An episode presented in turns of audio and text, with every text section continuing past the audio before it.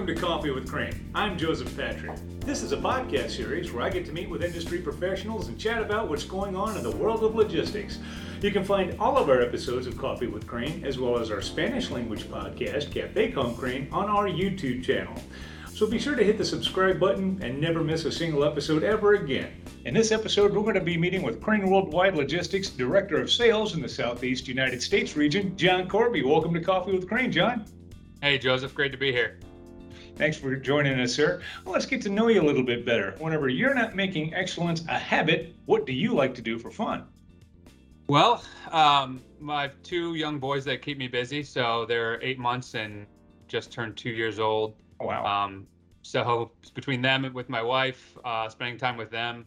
Um, I also like to golf, which has been happening less and less in the past two years, obviously. Um, and then traveling is a big thing for me. I've been to 42 countries, I believe, is the last tally that I had, which is it's slowed down quite a bit with the pandemic, but hopefully I get back to, to adding to those, uh, adding to that tally. So chasing boys, chasing after golf balls, chasing after the what's chasing after cargo. Yeah. well, speaking of which, I understand that you worked for a major airline before joining Crane. Uh, so you're the perfect person to answer this for us. Uh, whenever it comes to sales, what's the difference between forwarding sales and carrier sales? I mean, the main difference is obviously um, with carrier sales, you're you're focused on one mode of the supply chain, right? So you have the entire supply chain end to end. The carrier sales side of things, you're you're focused on the one the one piece of it. Um, and with the airline specifically, you're looking to really optimize the space in the belly of the aircraft. So a lot of work with revenue management on the airline side of things, and it's very yield focused. And additionally, I would say is also you have good visibility into your customers, um, thanks to industry data with World ACD and CASS. Um, whenever airway bill is processed, that information is going into a public system where airlines can see who's moving cargo on what lanes. So they know where Crane's moving cargo, they know where our competition is moving cargo. So when an airline representative comes to us, they kind of have an idea of where our business is moving already. Whereas on the the forwarding side, it's kind of all over the place. We do have some kind of industry data, uh, mostly on the ocean side. It's a little uh, better vis- visible, but it's really it's really more dependent on us going out and and pure hunting. I would say a lot more than on the airline side. We're both solution based, but on the forwarding side uh, we're really focused on that end-to-end solution. You have your air, you have your ocean, ground, rail, customs brokerage, contract logistics and warehousing, trade advisory, and even in like a purchase order uh, management system that we have. I'm, I'm sure I'm missing some aspects that we sell, but um, anything to get the, the product from the, the factory to the shelves in the most efficient and cost-effective way possible is is what we're trying to sell on, on the, the forwarding side. So really, you know, wide range of, of products and solutions and visibility sounds like it's extremely important whenever it comes to all of this. Oh yeah, absolutely. You know, I would say visibility is the number one thing that customers want.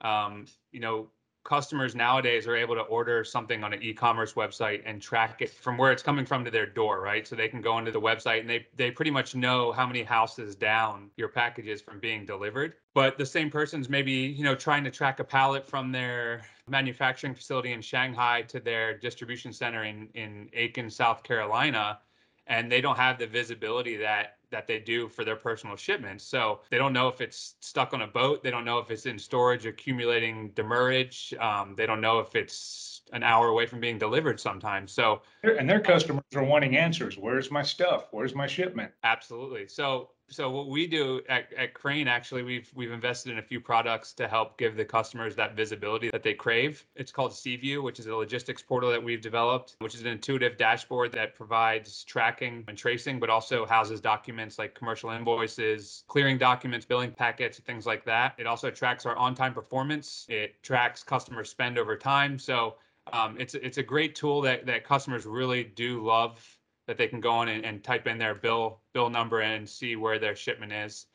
We also have a, a, good purchase order management system that helps with that visibility as well. It's called Pinpoint. It helps give customers the visibility from their suppliers to their destination and effectively manage their inventory levels and um, save on transportation costs by being able to consolidate and deconsolidate depending on which side you're looking at. So um, it really gives customers uh, visibility of, the, of their purchase orders from end to end. So I think in the macro sense of things, uh, visibility is is exactly what everyone's looking for right now.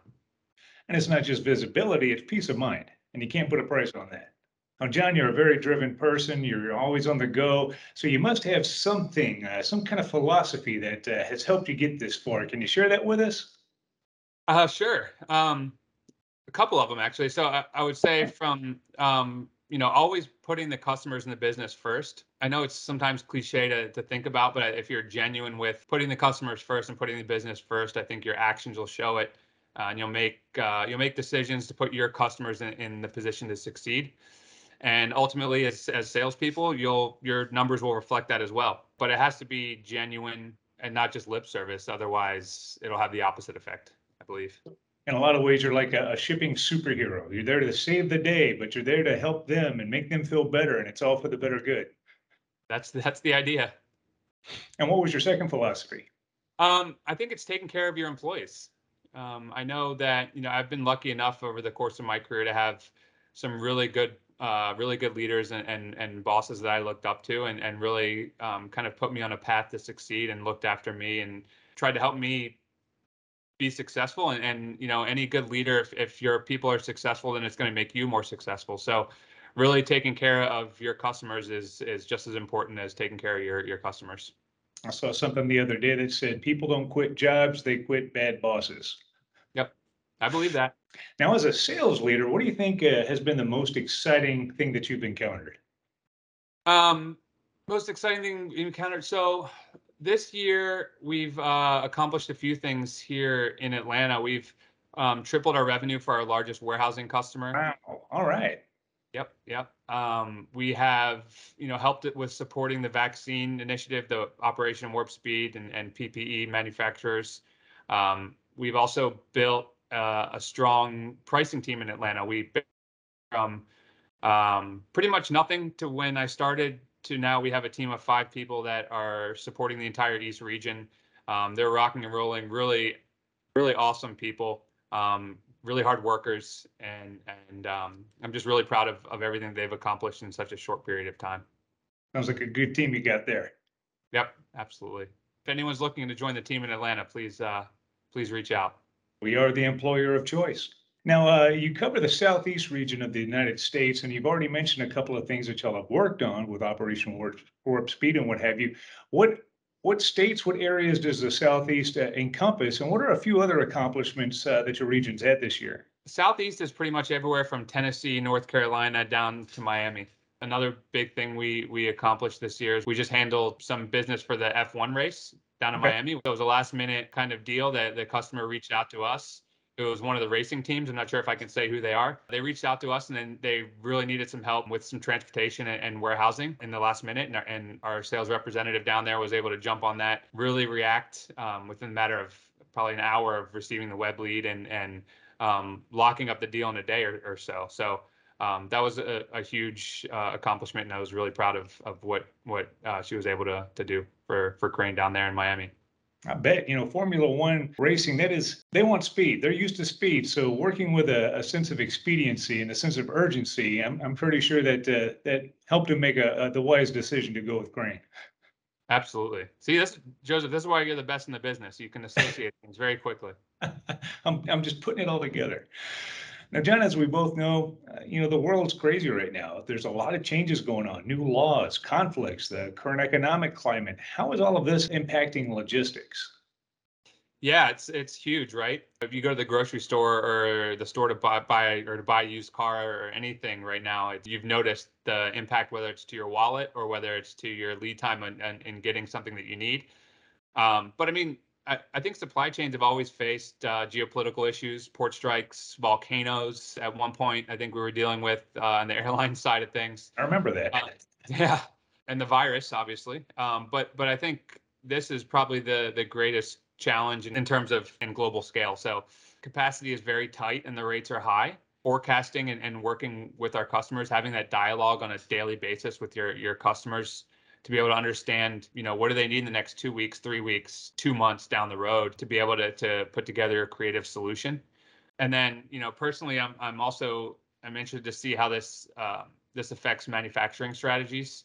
And you know, we've seen the shift from China down to Southeast Asia previously, um, but where else is that going to go? Is that going to shift maybe down to Latin America? Right. Um, and just seeing how those kind of changes will affect the way that, that our supply chains work and, and operate. Well, John, Crane is really good at what they do. There's zero doubt about that, of course. But what do you think is something that helps differentiate Crane from the rest of the freight forwarders? I, I think we look at our business beyond the transactional approach. Um, we really want to we really want to really want to develop the relationship with our customer and help them build a best in class supply chain. Um, so for example, we'll, we'll sit down and look at customers. We helped one customer um, look at their Incoterms and change the way um, that they control their business. Nice. So how they're controlling the freight, um, and it it helps save them uh, money by being able to control how they're moving it um, and, and consolidating and, and deconsolidating their cargo. So, you know, having that kind of relationship with your customers really goes a long way. They you build trust with them and, and help them be successful. And then, you know, we also have an amazing leadership team that's that's willing to roll up their sleeves and get involved in all aspects of the business, whether it's an introductory teams call or or flying down to uh, Cincinnati to to help load up a charter plane. I mean, we have executives, top level, C level executives doing both those things and, and, and everything in between. And then we're also very willing to to reinvest in the company. We're a private company. Yep. And you know we're we're not afraid to put our money where our mouth is, whether that's uh, procuring additional warehouse space or improving our technology or uh, investing in, in people. I think that's something that our leadership team is um, very uh, open about and and um, excited to to reinvest in the, the business to help uh, our customers um, succeed. The leadership, uh, like you mentioned, uh, they listen. They listen with the intent of learning, and they take action. They don't just sit in their offices and kick back. They are always on the go. They are always working. And uh, you know, I work at the main office, and I, I can tell you from firsthand experience, the C-suite is constantly a, a buzz, so to speak. Uh, John, what do you believe are your region's greatest strengths and offerings? Well, we have a, an amazing sales team here, uh, amazing, amazing operation team, um, specifically um, in Atlanta, but also we have warehouses in Miami, Orlando, Charlotte, Nashville, in addition to the the almost 500,000 square feet in Atlanta. So, you know, like I said, our, our salespeople are, are our supply chain consultants. So they're not just um, they're not just selling you a service; they're they're looking at your supply chain from end to end and, and hoping to provide you with a, with a solution to to optimize your business. We have some some great senior leaders here in in Atlanta. Operations is is is excellent, and we're always looking to add talent. Um, so, as I mentioned before, if you're if you're watching this now and and you want to work for Crane based on everything you've heard, please reach out. We'd love to hear from you and, and add you to the team. For everybody who's watching and listening to this, you can simply go to craneww.com and right there on our homepage on the right at the, the top of the toolbar, you'll see careers. Click on that and you can search all over the globe to see what uh, jobs are near you and what suits you best. Go for it. Work for Crane. All right, John, last question for you. Now, uh, nearly everybody has something that they look forward to or uh, look to as a mile marker, or something that lets them know that they're heading in the right direction. How do you measure success? Yeah, so I mean, look, I think business is it, a lot of it's the bottom line, right? You have your KPI targets that you need to hit.